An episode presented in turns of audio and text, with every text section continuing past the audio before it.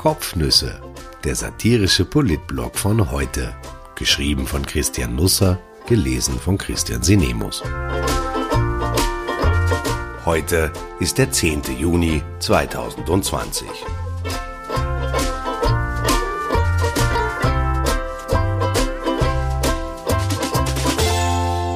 23 Mal lautes Schweigen. Ein Dienstag zwischen U-Ausschuss, Strada del Sole und Marillenpalatschinken. Nun werden wir also doch früher ausgewildert. Seit gestern steht fest, dass wir diesen Sommer auch nach Italien, Kroatien oder Griechenland dürfen. Überrascht? Wohl kaum. Seit Wochen ist ohnehin den meisten klar, dass die Reisefreiheit draufgefahren wird, damit wir runterfahren können in den Süden. Die Regierung wollte uns nur noch ein bisschen am Schmäh halten, damit wir Österreich ausbuchen. Ich denke, das wird nur mittel funktionieren, aber ich sehe das pragmatisch. Ist das Angebot alles in allem gut, bleiben wir da. Ist es nicht gut, fahren wir weg. Marktwirtschaft halt, können wir mitunter in Ansätzen auch. Für schwierig halte ich es, den Wienern ständig auszurichten, dass man sie nicht leiden kann und dass sie einem nur das Corona in die Gegend bringen, am Ende aber über leere Buden jammern. Dann schon überteuerte Pizza con alles in Jesolo. In der Nacht auf Dienstag öffnen die Grenzen. In rund 20 Länder wird man ab da die Eigenverantwortung im Kofferraum reisen können. Bosnien wird wohl auch dabei sein. Für viele in Österreich Lebende eine wichtige Botschaft. Sie haben Haus, Hof, Herz da. Eine kleine Heimtücke ist dabei, denn am kommenden verlängerten Wochenende bleiben die Grenzbalken noch unten. Wer in den Süden will, muss einen Schleichweg finden. Oder man nimmt sich den Montag als Urlaubstag dazu. Beim Ausreisen wird man ohnehin nicht mehr kontrolliert. Wer nach Montag Mitternacht über die Grenze nach Österreich zurückreist, muss nicht mehr in Quarantäne und benötigt auch keinen Covid-19-Test. Es wird fast wie früher, noch nicht neue Normalität, nicht mehr alte Normalität, am ehesten normale Normalität. Auch gut. Wer nicht nach Kaorle oder Kriegwenica will, kann dieses Jahr gerne in Österreich bleiben. Die Regierung hat das ausdrücklich erlaubt. Ich glaube, daran wird sich auch nichts mehr ändern. Für junge Leute bietet sich der Aufenthalt in einem Sommercamp an. Es gibt dort heuer eine ganze Reihe Abenteuer mehr zu erleben als sonst, und auch daran ist Corona schuld. Nicht direkt freilich. Verantwortlich dafür ist genau genommen die Jugendministerin. Ja, es gibt eine Jugendministerin in Österreich. Mir war das bis gestern auch nicht bewusst, aber jetzt weiß ich das. Es handelt sich um Christine Aschbacher, die neben dem Bereich Arbeit und Familie auch die Jugend schupft und das offenbar nicht einmal so schlecht. Jüngst drückte ihr sogar ein Baby 200er Trinkgeld in die Hand. Die Szene rührte das ganze Land. Die Bundesjugendvertretung zögert noch mit Zuwendung, denn momentan ist man ein bisschen, ich will jetzt nicht sagen verärgert über die Ministerin, irritiert trifft es vielleicht besser. Aschbacher hat nämlich den Leitfaden für Sommerlager veröffentlicht und der bringt mit sich, dass sich die Buben und Mädchen heuer an gleich vier verschiedene Abstandsregeln halten müssen. Beim Essen können sie aufeinander kleben, denn da gelten die Verordnungen der Gastronomie. In der Freizeit ist zumindest ein Meter Abstand vorgeschrieben, in den Schlaflagern wiederum eineinhalb Meter und beim Sport und anderen Aktivitäten sind es zwei Meter. Die Eltern werden schön schauen, wenn die lieben Kleinen mit einem Packen Strafzettel heimkommen aus St. Ballawatsch an der Seltsam. Der Babyelefant ist jetzt aber ohnehin eine Vase, genau genommen ein Blumenübertopf. Und das ist sehr viel praktischer. Denn wer hat schon einen Babyelefanten daheim oder immer mit? Vor der nächsten Demo fährt man zum Großgrünmarkt oder geht in ein Gartencenter und holt sich eine Bambuspalme oder eine Bananenstaude und schon klappt das mit dem Abstand. Ich denke, Gesundheitsminister Rudolf Anschober hat das so gemeint, als er uns Montag feierlich die neuen Vorschriften in die Eigenverantwortung übergab. Gestern lud Alexander van der Bellen Wolfgang Schüssel zum Mittagessen in die Hofburg, nicht weil der ehemalige Kanzler ein Buch geschrieben hatte und sich der Bundespräsident ein Gratisexemplar abstauben wollte, sondern weil Schüssel 75 Jahre alt wurde, am 7. Juni nämlich, um präzise zu sein. Das Wichtigste zuerst. Es gab gekochten Tafelspitz mit Rösterdäpfeln, Apfelkrähen und Schnittlauchsoße. Danach Marillenpalatschinken mit Schlagobers. Die Runde blieb klein. Neun Personen alles in allem, darunter Ex-Vizekanzler Wilhelm Molterer und Ex-Nationalratspräsident Andreas Kohl, allesamt mit Ehefrauen. Man saß an einem Tisch, an dem für 24 Personen Platz gewesen wäre. Noch einmal treibt der Bundespräsident keinen Schabernack mehr mit den Corona-Vorschriften. Er setzte die Gesellschaft am Nachmittag auch rechtzeitig vor die Tür, damit es keine Anstände wegen der Sperrstunde gab. Es existiert nur ein offizielles Foto der Zusammenkunft. Es zeigt VDB und Schüssel leider nicht in dem Moment, an dem ihnen die Marillenmarmelade eventuell aus dem Palatschinken tropft. Die beiden stehen einfach da wie Oma und Opa fürs Erinnerungsfoto zum 80er. Kein Patzer ist auf den Krawatten zu sehen. Ich mutmaße, Instagram-Poser werden die beiden in diesem Leben nicht mehr. Das Foto ist in einem Vorraum des Vorraumes zum Vorraum der Präsidentschaftskanzlei aufgenommen. Die Hofburg ist ja recht geräumig. Wenn Frau Schmiedauer Herrn van der Bellen bittet, doch eine Dose Bohnen aus dem Keller zu holen, dann könnte in der Zeit, bis er zurück ist, der 30-jährige Krieg stattgefunden haben. Der Witz ist, dass Van der Bellen und Schüssel fotogebombt wurden und das von einer Vase, die nicht einmal eine Vase ist, sondern wie gesagt ein Blumenübertopf und der ist auch noch leer. Er hat sich genau zwischen die beiden Politiker gedrängt und winkt und lacht in die Kamera. Er zieht die gesamte Aufmerksamkeit auf sich. Die leider Nein-Vase sieht aus, als wäre sie aus der Ming-Dynastie, und ich dachte im ersten Augenblick, Van der Bellen habe Schüssel ein großzügiges Geburtstagsgeschenk gemacht, also ein Schaustück aus dem Bestand der Hofburg an ihn abgetreten. Es steht ja reichlich viel herum. Vielleicht hätte er ein paar Chrysanthemen reinstellen können in die Schüssel für den Schüssel, aber das muss ja nicht sein.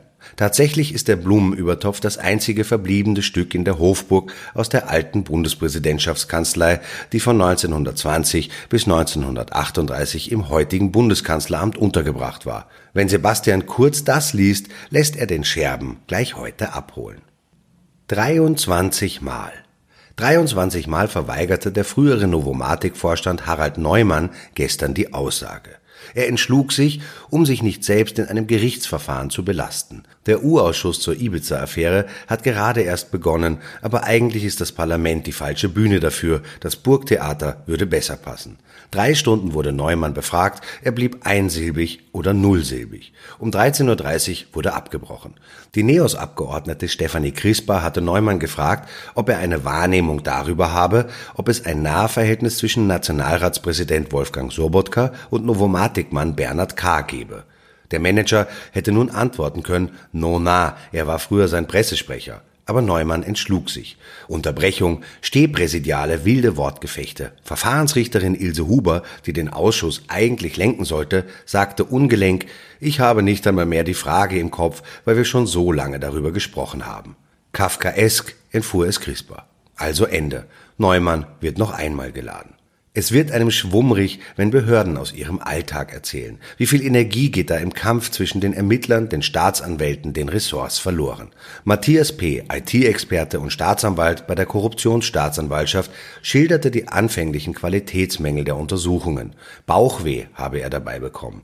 Etwa als bei einer Hausdurchsuchung das Smartphone von Heinz-Christian Strache sichergestellt werden konnte, unversperrt. Leider habe sich niemand darum gekümmert. Also versperrte sich das Gerät automatisch. Der frühere FP-Vizekanzler musste um den Handycode gebeten werden. ÖBAG-Chef Thomas Schmidt entsperrte sein Handy nur gegen die Zusicherung, private Inhalte vorher löschen zu dürfen. Und so ging es munter weiter. Es stellte sich heraus, dass die Novomatic auch Geldsponsor des Alois Mock Instituts der ÖVP ist. Präsident dort Wolfgang Sobotka, der gleichzeitig den Ibiza-Ausschuss leitet. Matthias P. erzählte auch, dass die Soko Tape des Bundeskriminalamtes der Staatsanwaltschaft unleserliche Scans von beschlagnahmten Unterlagen übermittelt haben soll. Als die Schatten sichtbar gemacht worden waren, entdeckte man Termine von Kanzler Sebastian Kurz mit Casinos Aufsichtsratschef Walter Rothensteiner und Casinos Aufsichtsrat Josef Pröll. Der Eindruck verfestigt sich, Österreich ist wie eine Autodromfahrt. Nur ein beschränkter Personenkreis hat Einwurfmünzen, um mitspielen zu können. Die handelnden Personen sitzen in immer unterschiedlichen Wagern, krachen ineinander, aber weil viel Gummi außen herum ist, geschieht keinem wirklich etwas. Man steht auf, streicht sich die Hose glatt, steigt ins nächste Wagerl, die Ansagerin ruft, zurücktreten bitte, und die Runde beginnt von vorne. Man hätte es eigentlich wissen müssen. Aber wen kümmern schon unsere Kinder? Gestern wurden die Ergebnisse der Zentralmatura 2020 bekannt und sie offenbaren eine Blamage. Jede, jeder Fünfte in der AHS kassierte im Fach Mathematik einen Fleck. In jeder anderen Branche wäre dieses Faktum ein Anlass für sofortige Krisensitzungen, die Probleme würden klar angesprochen, die Verantwortlichen identifiziert, Lösungen für die Zukunft erarbeitet werden. Immerhin bereitet man Schülerinnen und Schüler acht Jahre lang auf ein Ereignis vor und dann fallen 17,2 Prozent der Buben und sogar 23,3 Prozent der Mädchen, jede vierte also, bei der Prüfung durch. Da krankt es an allen Ecken und Enden. Bei uns beendet man das Schuljahr, als wäre nichts gewesen, dann sind Ferien und im Herbst beginnt alles wieder neu. Wie kann das bitte sein? Wie ist es möglich, dass bei der Matura 2019 nur 11,2 Prozent der Kandidatinnen durchrasselten, ein Jahr später sind es doppelt so viele. Nur damit kein Missverständnis aufkommt. Ich halte schon 11,2 Prozent für unmäßig viel. Ich darf noch einmal daran erinnern, das geschieht alles nach acht Jahren Vorarbeit. Nur 6,9 Prozent der Schülerinnen schafften heuer ein sehr gut, der niedrigste Wert seit Start der Zentralmatura. Lediglich 20,5 Prozent erreichten ein sehr gut oder ein gut, ebenfalls so wenige wie noch nie.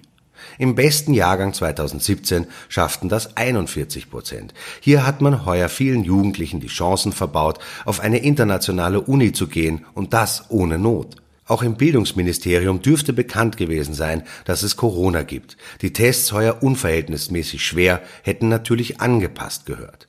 Jetzt pfuscht man halt herum. Weil das Jahreszeugnis in die Note einberechnet wird, schlossen nur 10,1 Prozent Mathematik mit einem Fünfer ab. Ab 22. Juni können sich die Betroffenen die Note im Rahmen einer Nachprüfung ausbessern.